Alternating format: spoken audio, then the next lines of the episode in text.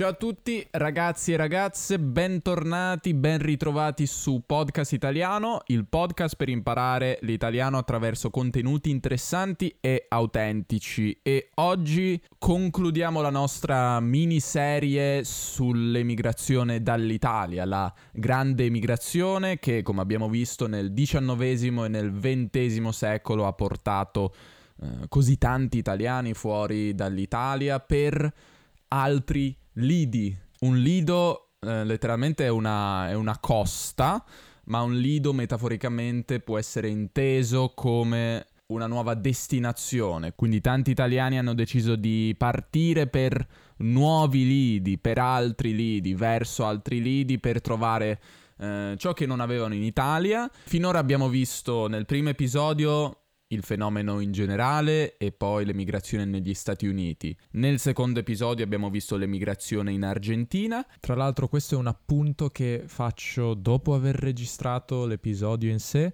Mi è stato fatto notare che nell'episodio precedente sull'Argentina ho utilizzato il termine indios per indicare gli indigeni dell'Argentina o gli aborigeni dell'Argentina e a quanto pare questo questa parola non è molto apprezzata, sarebbe meglio utilizzare appunto indigeni perché c'è una confusione con, eh, con gli indiani eh, che vivono in India e non è un termine molto, come dire, molto bello, molto corretto da utilizzare, quindi chiedo scusa se qualcuno si è offeso, il mio uso era dettato dalla mia ignoranza delle connotazioni negative che ha questo termine, ma sicuramente non da sentimenti negativi nei confronti eh, di queste popolazioni. E oggi vedremo l'emigrazione in Brasile. Finalmente arriviamo anche a parlare del Brasile perché eh, so quanti brasiliani ascoltano questo podcast, davvero tanti. So che tanti mi ascoltate da quando ho messo questo podcast su Spotify, perché evidentemente Spotify è molto molto popolare in Brasile.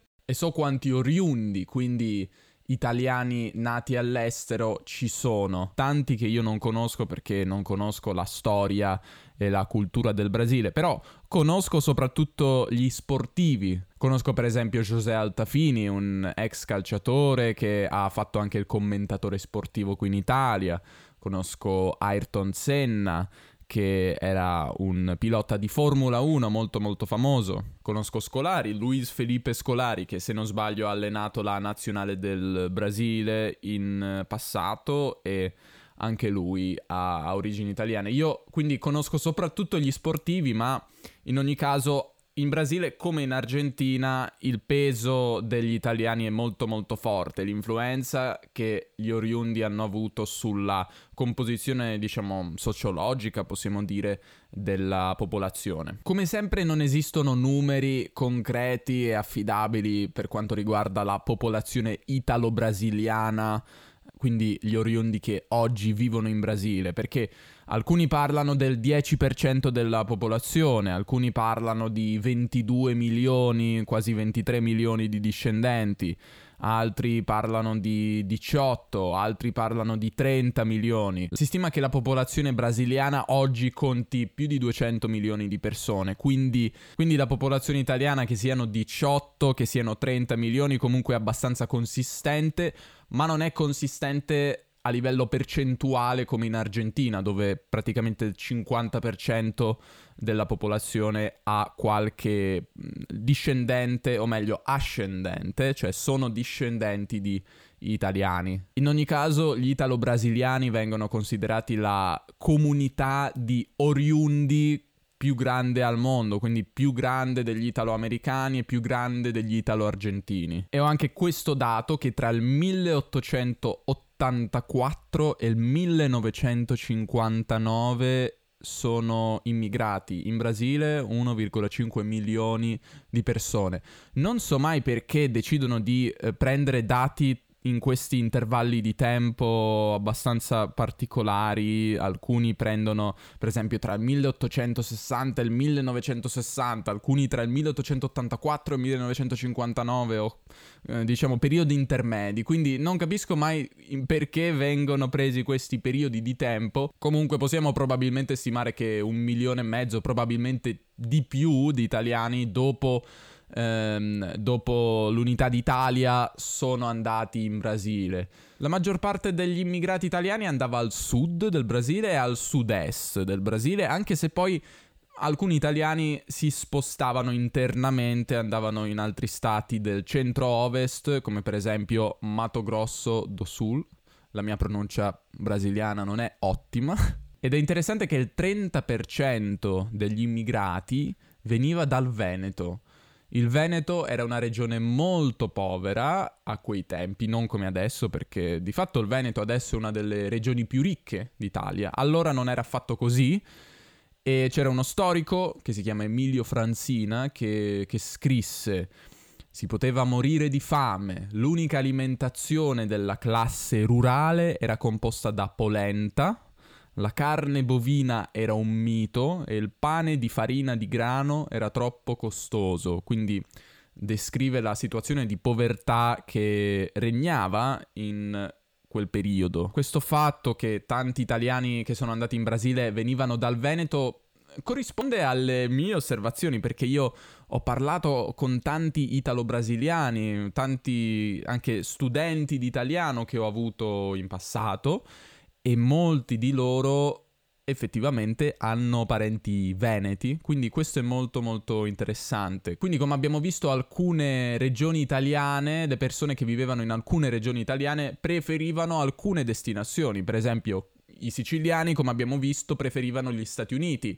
i piemontesi spesso andavano in Argentina, i veneti spesso andavano in Brasile. Ma cosa è successo in Brasile che ha favorito questa, questo flusso di immigrati italiani? Ha a che fare con l'abolizione della schiavitù, perché nel 1850 fu promulgata una legge che metteva fine al traffico di schiavi africani in Brasile. Quindi 1850 termina la schiavitù in Brasile, una seconda legge importante nel 1971, la cosiddetta legge del ventre libero. Il ventre, forse lo sapete, è quella parte del corpo in cui in una donna eh, cresce un bambino quando, quando la donna è incinta, il ventre, quindi il ventre libero.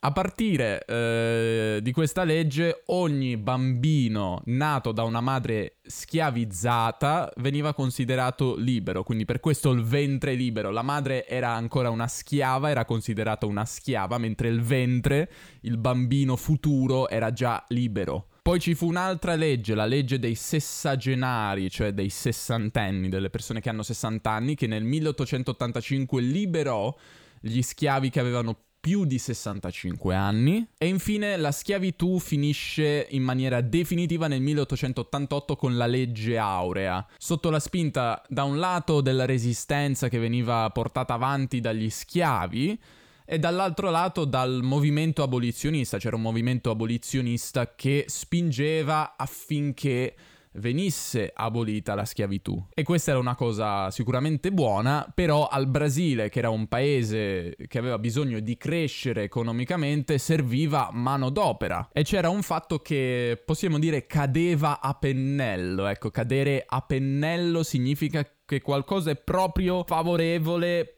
affinché qualcos'altro si verifichi, no? Cadeva pennello, c'era una congiuntura di fatti che andava molto bene al Brasile. Sto parlando del fatto che gli Stati Uniti avevano iniziato ad ostacolare eh, l'immigrazione a partire dal 1870 e quindi era sempre più difficile arrivare in Brasile. Il Brasile poi era un paese dove, eh, come tanti paesi probabilmente a quel tempo, c'erano molte idee razziste, di darwinismo sociale, di eugenia, queste cose che oggi ci sembrano scandalose, che portavano a pensare che eh, i neri, i brasiliani neri, discendenti o direttamente schiavi africani, ex schiavi africani, non fossero in grado di sviluppare il paese. Quindi era necessario importare europei bianchi perché geneticamente si pensava che fossero più portati a sviluppare non so, la democrazia, la civiltà. C'è questo termine, il brancheamento,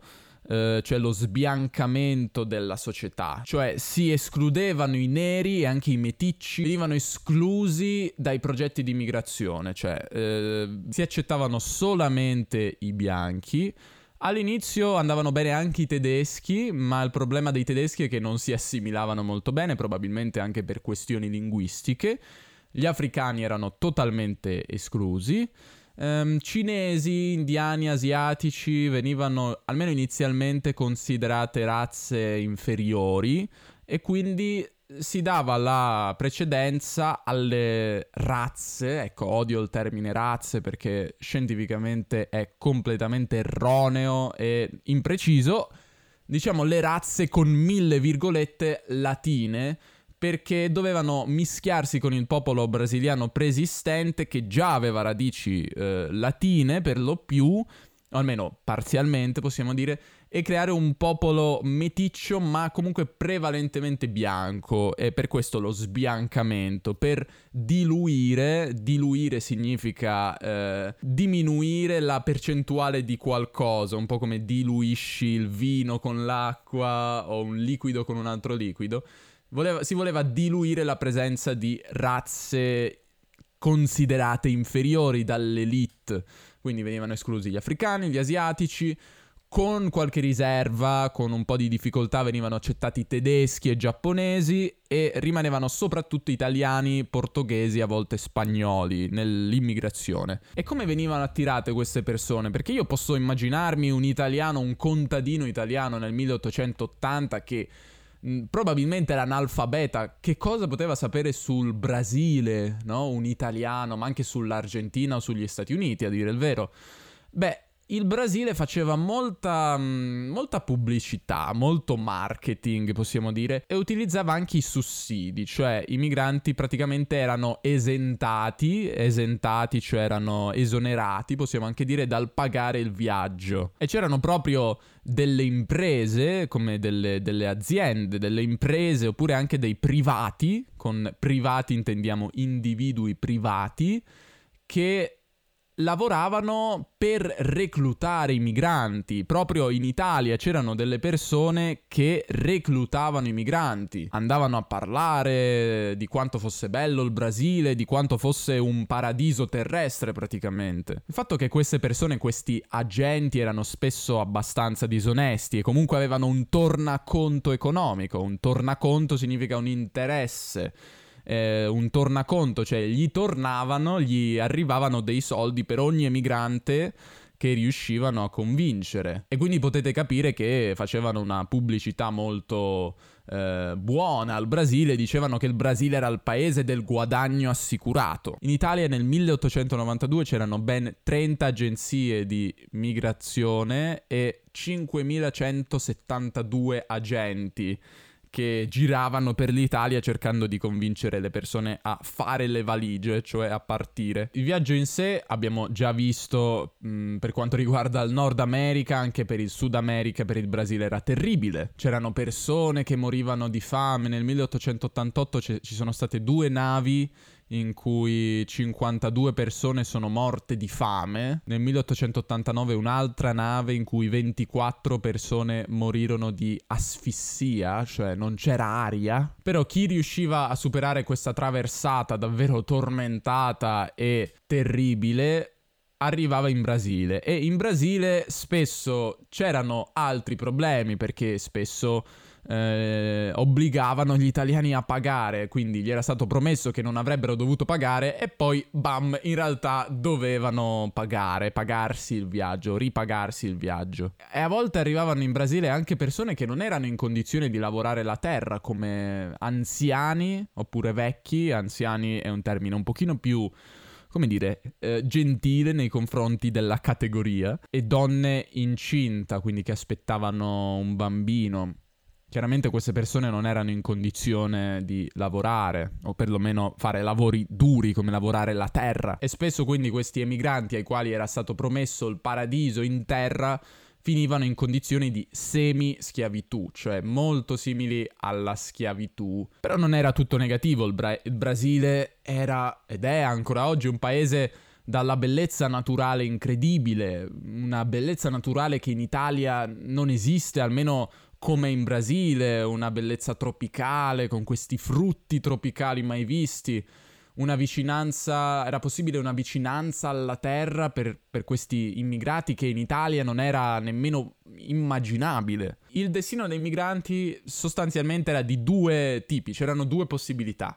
O andavano nelle cosiddette fazendas, cioè queste piantagioni preesistenti, possiamo dire, oppure fondavano dei nuovi nuclei coloniali e loro stessi diventavano proprietari terrieri, quindi colonizzavano delle nuove zone del Brasile che erano deserte, dove non c'era nessuno. E a proposito, sono proprio queste colonie italiane in cui spesso è rimasto anche il dialetto, ne parleremo dopo, comunque anche in Brasile il, non c'era l'italiano, gli italiani non sapevano l'italiano, ma spesso sapevano qualche dialetto come il veneto. Questi veneti che andavano a fondare delle colonie, se erano colonie prevalentemente venete, eh, mantenevano per molto più tempo la lingua, mentre se gli italiani andavano, come dire, ad assimilarsi insieme a persone di altre nazionalità, chiaramente perdevano il dialetto in un batter d'occhio, no? Un batter d'occhio, come un battito d'occhio, molto molto molto velocemente. Come anche per Stati Uniti e Brasile, se vediamo chi partiva dall'Italia, vediamo all'inizio soprattutto persone del nord, quindi settentrionali, come abbiamo visto tanti veneti, e poi in una seconda fase si intensifica anche l'emigrazione dal sud, dopo il 1885. A sud-est invece, per esempio a San Paolo, venivano fatti dei contratti spesso per lavorare nelle piantagioni di caffè. Lo stato di San Paolo è quello che ha ricevuto il maggiore influsso di immigrati italiani e che ha anche maggiormente fatto marketing, ma maggiormente ha fatto pubblicità per attirare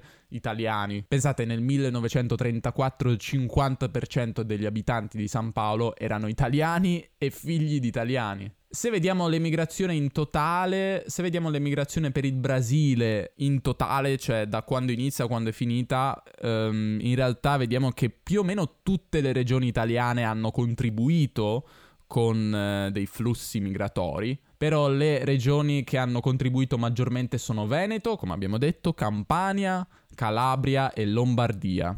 Ecco, abbiamo parlato dei Veneti. I Veneti di fatto erano già in Italia dei piccoli proprietari terrieri, cioè avevano della terra, ma non erano grandi proprietari, erano piccoli proprietari che volevano andare in Brasile per diventare fazenderos, cioè proprietari terrieri di dimensioni probabilmente molto più massicce e più grandi, no? E quindi fare fortuna, arricchirsi in eh, Brasile. Questo i Veneti. In realtà tanti altri italiani del nord finivano di fatto nelle piantagioni di caffè, mentre gli italiani del sud, i meridionali, in Italia erano soprattutto braccianti, quindi braccianti significa contadini mm, che lavoravano per qualcuno, braccianti, e loro in realtà privilegiavano occupazioni urbane, in realtà andavano anche a occuparsi di agricoltura, ma andavano molto di più anche nelle città, soprattutto nello stato di San Paolo, e volevano fare lavori urbani perché, diciamo, non volevano diventare proprietari terrieri perché associavano l'agricoltura alla miseria e alla disoccupazione da cui venivano. Abbiamo visto nel primo episodio tante persone rimanevano con pochissima terra perché veniva spartita tra gli eredi, non so se vi ricordate. Quindi nel sud Italia c'erano tanti problemi con l'agricoltura. E l'emigrazione poi è bruscamente, cioè in maniera molto molto veloce, molto improvvisa, brusca diminuita nel 1902 con il cosiddetto decreto Prinetti che proibiva l'immigrazione sussidiata dal Brasile dei cittadini italiani in Brasile. Perché che cosa succedeva? Succedeva che gli italiani spesso si indebitavano con lo Stato brasiliano per ripagare il viaggio e quindi di fatto diventavano prigionieri in queste fazendas, in queste piantagioni, queste fattorie potremmo chiamarle, perché spesso non tutto il viaggio veniva sussidiato, ma per esempio il 50%, come ho detto venivano fatti dei contratti, a questo è stato posto un freno, uno stop da, con questo decreto del 1902. Dopo il 1902 l'emigrazione diventò molto più urbana e meno rurale e gli italiani iniziarono a occuparsi di altre cose come il commercio e la manodopera, anche perché non era desiderabile vivere in queste fazendas perché non c'era, non c'era libertà, c'era violenza, abusi da parte dei, mh, dei fazendeiros, dei proprietari terrieri, le condizioni igieniche erano pessime e anche questo portò a un declino dell'emigrazione in Brasile.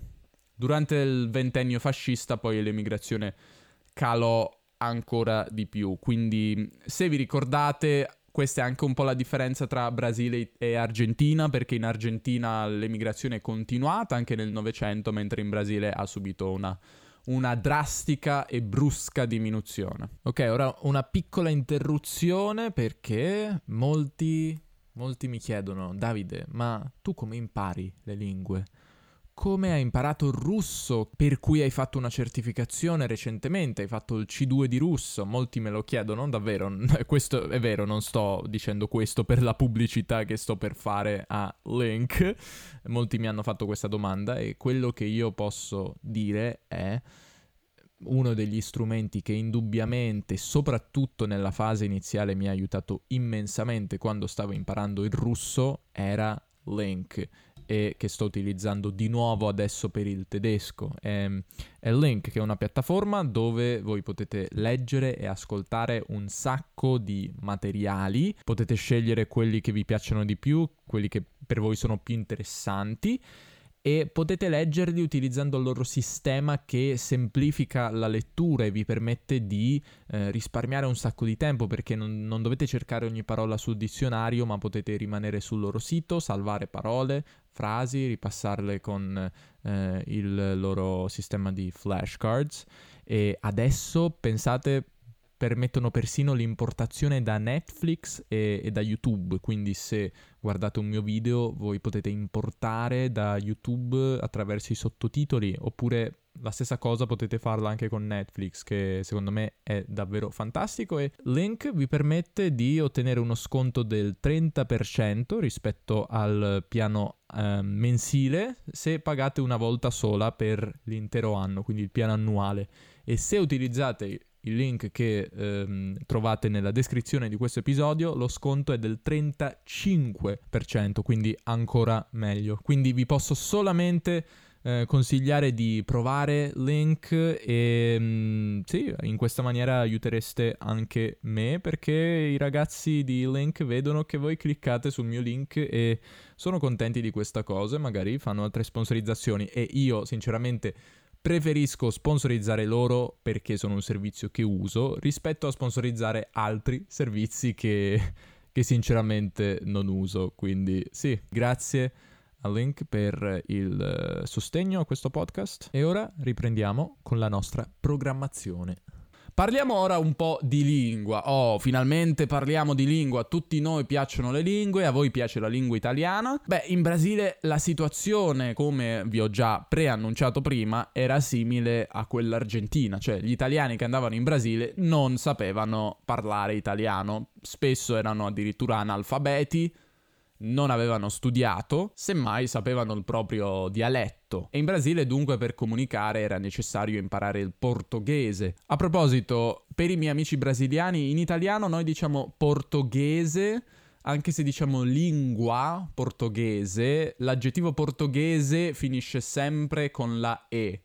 Come francese non diventa francesa, portoghese è sempre portoghese, non diventa portoghesa e gli italiani bilingui, quindi adesso parliamo soprattutto dei figli dei primi immigrati, erano, come ho detto, bilingui, quindi sapevano comunicare in portoghese con chi sapeva il portoghese e in italiano, o meglio, italiano sempre con l'asterisco, in un dialetto italiano con chi lo sapeva, quindi con eh, conterranei possiamo dire. Ma a volte c'era un vero e proprio code switching, quindi all'interno della stessa frase venivano mischiate, venivano mescolate le due lingue, quindi il dialetto e il portoghese. Un po' come succede oggi, per esempio, negli Stati Uniti, se pensate alla comunità latino cioè che mh, persone che vengono dai, da paesi in cui si parla spagnolo, intendo soprattutto la seconda o terza generazione che sa perfettamente l'inglese, ma sa anche spesso lo spagnolo, quindi a volte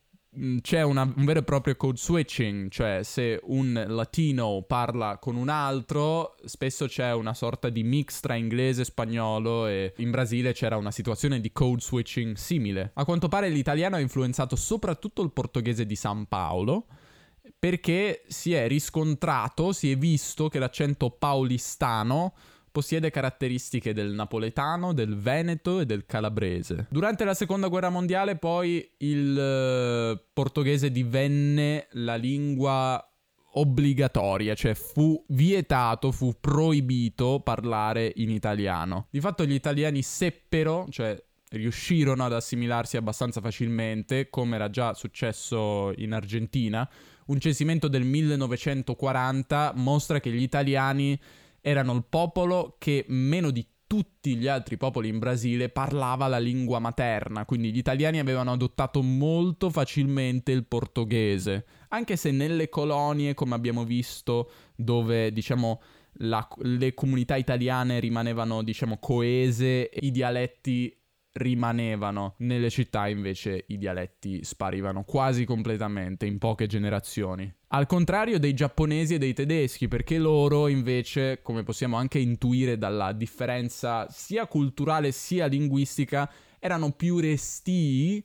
Restio, restii significa avevano più difficoltà e meno anche interesse e voglia ad abbandonare la lingua, erano restii ad abbandonare la lingua. Però è interessante che spesso gli immigrati italiani di prima generazione in Brasile si odiavano tra di loro e questo è il classico campanilismo italiano. Campanilismo significa che ogni chiesa, metaforicamente, eh, con la sua campana odia l'altra chiesa, cioè ogni piccolo villaggio odia ogni altro villaggio, ogni regione odia, odia un'altra regione. Questo è il campanilismo italiano. E questo veniva trasportato in Brasile dove eh, gli immigrati si odiavano in base a dove venivano, cioè da dove venivano in Italia, da quale villaggio, da quale regione italiana. Sicuramente il periodo più difficile è stata la campagna di nazionalizzazione, come abbiamo visto, perché di fatto gli italiani dovevano nascondere il fatto di essere italiani. Era, era diventato molto positivo essere brasiliani e integrarsi, era diventata una necessità una necessità per sopravvivere a livello economico e sociale. Fu solamente dopo, a partire dagli anni 70, quindi a cent'anni di fatto dall'inizio della migrazione, che essere italiano, l'italianità tornò ad essere un motivo d'orgoglio, un, un, una ragione per essere orgogliosi. Quindi in generale non sembra, anche se non tutti gli studiosi sono d'accordo su questo, a quanto pare non ci sono sicuramente stati gli attriti, cioè attriti significa ehm, le difficoltà. L'attrito sarebbe per esempio l'attrito dell'aria, diciamo spesso in fisica, quando l'aria ci rallenta per l'attrito, quindi il contatto possiamo dire con qualcosa, però un attrito anche questo secondo significato, ovvero di difficoltà, scontri, problemi. Non ci sono stati gli attriti che ci sono stati negli Stati Uniti, dove ci sono stati linciaggi, dove c'era un razzismo davvero davvero forte.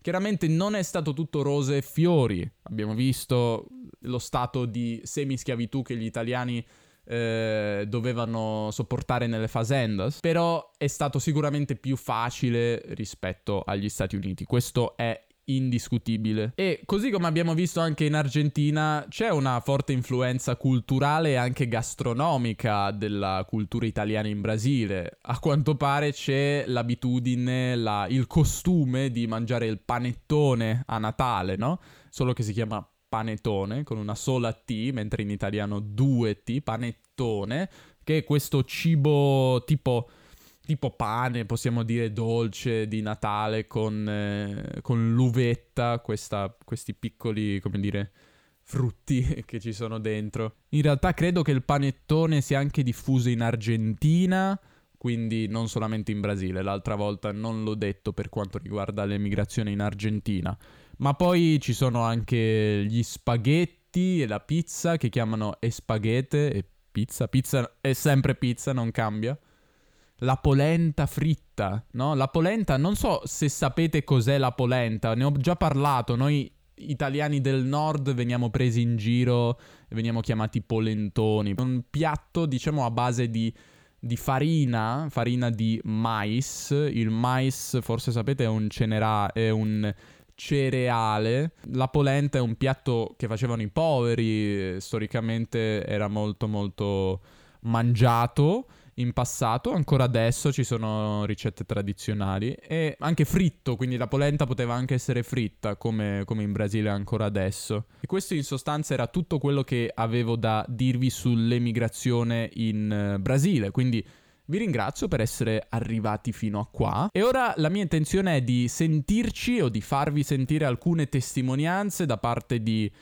discendenti. Ma prima volevo parlarvi del podcast italiano Club. Vi ho già parlato ampiamente, però è buono ricordarvelo. Il podcast italiano Club è la mia pagina sul sito Patreon o Patreon, dove voi potete sostenere questo podcast ci sono vari tipi di sostegno a livello economico, come dire monetario. La cosa probabilmente più interessante che potete ottenere in cambio è il podcast Tre Parole, cioè io per ogni episodio del podcast e per ogni video prendo tre parole o anche espressioni e le spiego andando a vedere l'etimologia, andando a vedere le parole imparentate a quella parola, andando a spiegare come la utilizziamo e dunque cercando di darvi un, una comprensione, una spiegazione che rimanga con voi e vi possa aiutare a capire meglio come vengono formate queste parole, come vengono utilizzate. Considerate quindi che alla settimana di solito esce un podcast e esce un video, quindi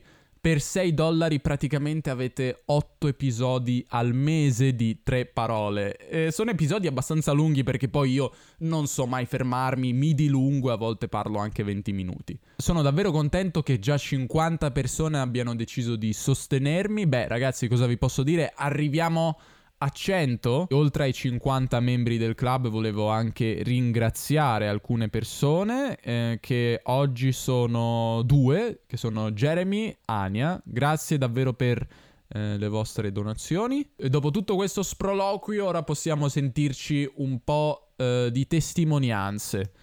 La prima testimonianza riguarda un vero italo-brasiliano che è il mio amico Camilo Forse l'avete visto nel video della Croazia perché faceva una, un'apparizione in quel video. Sentiamoci Camilo.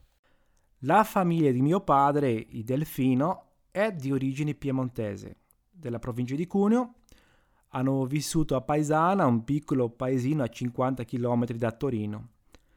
Invece la mia famiglia di mia madre, i Carbonera, sono del Veneto, della provincia di Treviso. E c'è anche un libro della famiglia Carbonera da cui faccio adesso un riassunto. Otto famiglie Carbonera, in totale 48 persone, sono andate insieme dal Veneto fino al Brasile. Il 26 novembre 1885 lasciarono la loro patria per il porto di Genova. Lì si imbarcarono in una nave dove viaggiarono per 33 giorni in Brasile. Sono arrivati al porto di Santos e poi sono scesi a Rio Grande do Sul. Sono arrivati nel sud a Pasqua nel 1886. Avevano con sé solo macchette, pale, martelli e altri strumenti. Si accamparono lì vicino sotto un albero secolare. Solcarono una croce nel, nell'albero che si può vedere ancora oggi. Proprio lì hanno bruciato il Siriano Pasquale ha ricevuto del parroco di Treviso in occasione della sua partenza in Brasile. La famiglia Delfino invece era dal Piemonte, erano 11 figli uh, di Filippo Delfino nato in Piemonte nel 1848. Solo tre figli sono andati in America, da cui due sono andati in Argentina e il mio bisnonno Camillo Delfino è rimasto in Brasile. Non so dire esattamente l'anno di partenza, ma credo che sia tra il 1910 e il 1915, a causa della prima guerra mondiale magari. Siccome gli altri figli sono rimasti in Italia, abbiamo ancora oggi parenti lì oltre a quelli di, dell'Argentina. E questo è un riassunto della storia delle mie origini. Abbracci e ci vediamo, ci, parli, ci sentiamo, eh? Ciao. Grazie Camilo per la tua testimonianza e ora sentiamo la seconda testimonianza di un altro italo-brasiliano, ovvero di Ettore. Eh, ciao, mi chiamo Ettore, sono brasiliano di Porto Alegre, una città nel sud di Brasile eh, da dove vengono anche, magari conoscete qualcuno di qua, eh, Taffarel, eh, Ronaldinho e Alisson, sono calciatori. E come molti qua nella, nella regione ho antenati italiani. Eh, al contrario degli immigranti in Argentina, la maggior parte degli, degli italiani che vennero qua erano infatti eh, del nord Italia e non del sud. Um, beh, in particolare io ho ancora oggi rapporti con parenti a Creme a Mantova, eh, nella Lombardia. Ehm, beh, questo è interessante, si può sentire ancora oggi in alcuni paesini qua nella in campagna, nel sud di Brasile, tipo una variante del dialetto veneto, ehm, che sia mista col lombardo e piemontesi piemontese dell'Ottocento. E dunque è molto interessante linguisticamente perché ci sono delle delle caratteristiche che non ci sono più in italiano o nel nel lombardo o nel veneto moderna. Ehm, anche per questo, per, perché gli immigranti erano del nord, ho sentito che quando un brasiliano del sud di qua eh, impara l'italiano, suona molto come, come un, un, qualcuno del nord Italia, se lo parla bene. Ehm, beh, per, però per me la cosa più interessante è che questa influenza italiana si sente molto nel cibo tradizionale eh, qua, in Rio Grande do Sul. ogni domenica si mangia, per esempio, la polenta, la zuppa d'ossobuco, i tortei di zucca, la pasta al ragù, eh, la zuppa d'agnolini, che infatti sono gli agnolini o anche chiamati cappelletti, ma per voi credo cappellini o tortellini in brodo eh, i quali sono tutti piatti tipici del settentrione italiano. Dunque molto molto interessante tutto questo. Eh, beh, grazie. Ettore, devo dire che mi hai messo fame con questa lista di piatti e sono le 23.54, quindi ora dovrò farmi un piatto di cappelletti. No, a parte gli scherzi, sì, sono, sono tutti piatti effettivamente molto del nord e mm, sì, quindi grazie che hai un po' rimpolpato, che hai un po' come dire aggiunto qualche altro nome di piatti alla mia lista gastronomica. Eh, sì, molto interessante. E ora sentiamo la testimonianza di Cecilia, invece, che viene dall'Argentina.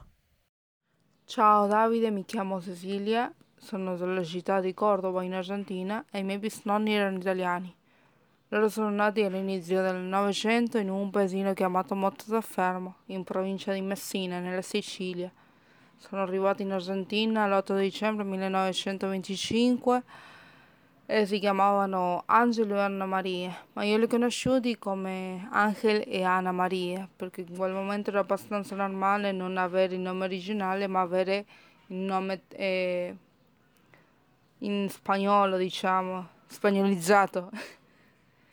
e siccome loro erano adolescenti, sono venuti con un tutore, che è il cognato del mio bisnonno sono vissuti per un tempo in provincia di Buenos Aires e poco tempo dopo si sono trasferiti a Rio Segundo, un paese de, nella provincia di Cordova e finalmente nel 1927 forse si sono trasferiti alla città di Cordova.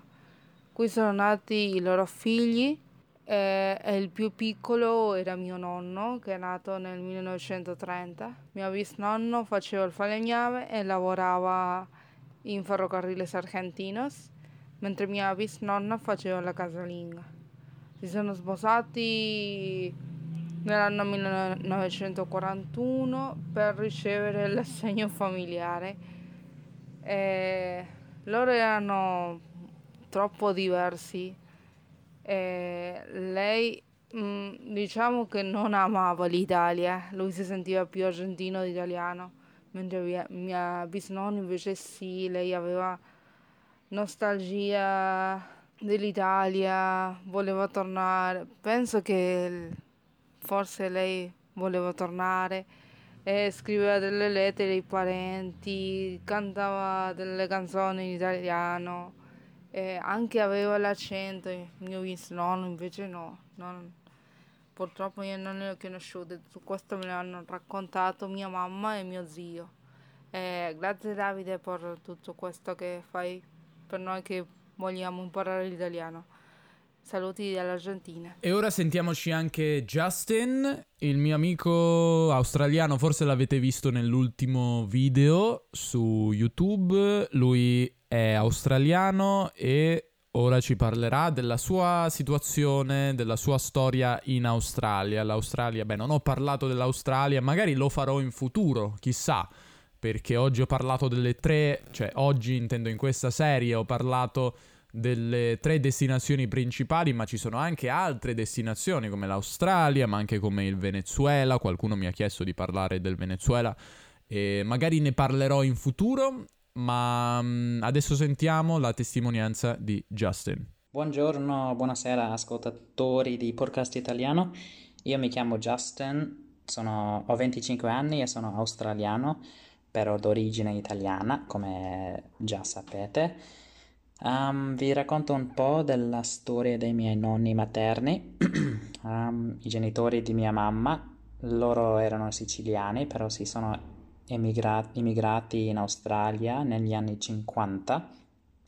Um, però la cosa più interessante e affascinante della loro storia è che sono sposa- si sono sposati per procura questo vuol dire che non si conoscevano prima di sposarsi, è una cosa molto rara, però immagino che fosse per facilitare il viaggio, il trasferimento di nonna in Australia, perché lui era già qua e la famiglia di lei aveva scelta di farla sposare con uno sconosciuto all'altro lato del mondo.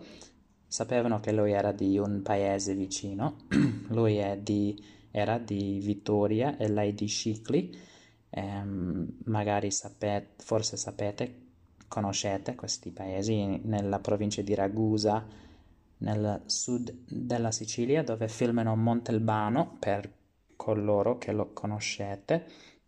E niente, um, lui è venuto prima e lei dopo, dopo ehm, con zero, zero inglese, zero soldi, in fuga dalla povertà ovviamente, in fuga si dice, fuggendo dalla povertà. Una cosa interessante è che dopo un paio di mesi il fratello di mio nonno, uno dei fratelli, è arrivato per dare un'occhiata, diciamo, vedere, vedere come va la vita in Australia, però a lui non gli piaceva, di fatto uh, è ritornato in Italia dopo un paio di settimane. Quindi per dire che non era per tutti va bene, la famiglia non era tan- tanta povera uh, perché avevano un caro- una carrozza con cavallo che usavano come tipo taxi nella nel paese, città, però lo stesso non era facile, specialmente con cinque fratelli. So bene che lui la- entrambi hanno lasciato la scuola a 6-7 anni per cominciare a lavorare, a imparare le loro mestieri quindi niente a che fare con la vita di oggigiorno. Sono arrivati senza, senza inglese e cosa, una cosa assurda è che quando sono morti un paio di anni fa, sei anni fa, entrambi non sapevano bene l'inglese e mentre io a quel punto non sapevo eh, italiano, era molto triste guardando indietro col segno di poi senno di poi. Um, sì, mia mamma è cresciuta con il siciliano come madrelingua, quindi perciò lei è arrivata a scuola senza inglese in Australia, mentre sì, i miei nonni non hanno mai imparato bene l'inglese, quindi dico sempre a quelli che dicono basta vivere in un paese per imparare la lingua, no, affatto no. Um, loro sono, hanno vissuto quasi 70 anni in Australia senza aver imparato la lingua, mentre io ho cresciuto con nonni con cui non potevo parlare e non avevo mai l'interesse di, di imparare italiano fino a qualche anno fa. Ma adesso mi sento molto più legato con, diciamo, la tradizione, la, tra- la cultura, tutto. Mi sono trasferito a Milano in questo momento, sono qua ma voglio ringraziare, sono molto grato per i miei nonni, per cosa hanno fatto, la, il sacrificio, no? perché entrambi avevano grandi famiglie, famiglie, perciò ho tanti parenti in Australia, in Italia e anche la cittadinanza, come potete indovinare, mia, la mia mamma ne ha e ne ho anch'io, ce l'ho anch'io, quindi voglio um, approfittarne, approfittarne, vivere qua, prendere la, la residenza e tutto. E niente, questo è un breve resoconto, scusa che non è stato molto in ordine, ho parlato a ruota libera, come dice Davide sempre, o molto. E niente, vi auguro il meglio nella vostra esperienza con l'italiano e ricordatevi che la cosa più importante è di usarla come mezzo di di comunicazione, no? È la cosa fondamentale. Allora, ciao ciao. Beh, grazie per essere arrivati fin qua. Spero che vi sia piaciuta questa miniserie. Era da tempo che volevo parlare di questo tema molto interessante che tocca le vostre vite, che riguarda la vostra storia, almeno la storia di molti di voi che hanno origini italiane. Vi saluto, ci risentiamo presto. Adesso non posso promettervi che ci saranno contenuti le prossime settimane di dicembre perché, beh, perché è quasi Natale, quindi non so se troverò il tempo di fare questo podcast, ma beh, nel caso se ci saranno nuovi contenuti li vedrete. Se invece non eh, ci vedremo prima del nuovo anno, vi auguro già adesso buon Natale e felice anno nuovo. Ah, a proposito, mi dimenticavo di fare altra pubblicità. Ho fatto, messo uno sconto su Teespring. Eh, dove ho anche messo una nuova bellissima maglietta di Natale in vendita. Ora mi rendo conto che forse mh, non c'è più tempo per molti, molte persone di comprare questa maglietta, se non forse dagli Stati Uniti, mettendo la spedizione veloce, questo rush shipping. Ma in ogni caso ho deciso di mettere uno sconto n- natalizio su tutta la collezione di podcast italiano sul sito Teespring. Quindi su, su tutto troverete uno sconto del 10% e lo sconto si chiama Natale, quindi il, cioè il codice promozionale Natale, quindi utilizzatelo se, se volete. Mentre se fate parte di, del podcast Italiano Club c'è anche un altro sconto del 20%, ma non ve lo dico perché dovete iscrivervi al club se volete lo sconto del 20%. E ora veramente vi saluto. Ciao ciao.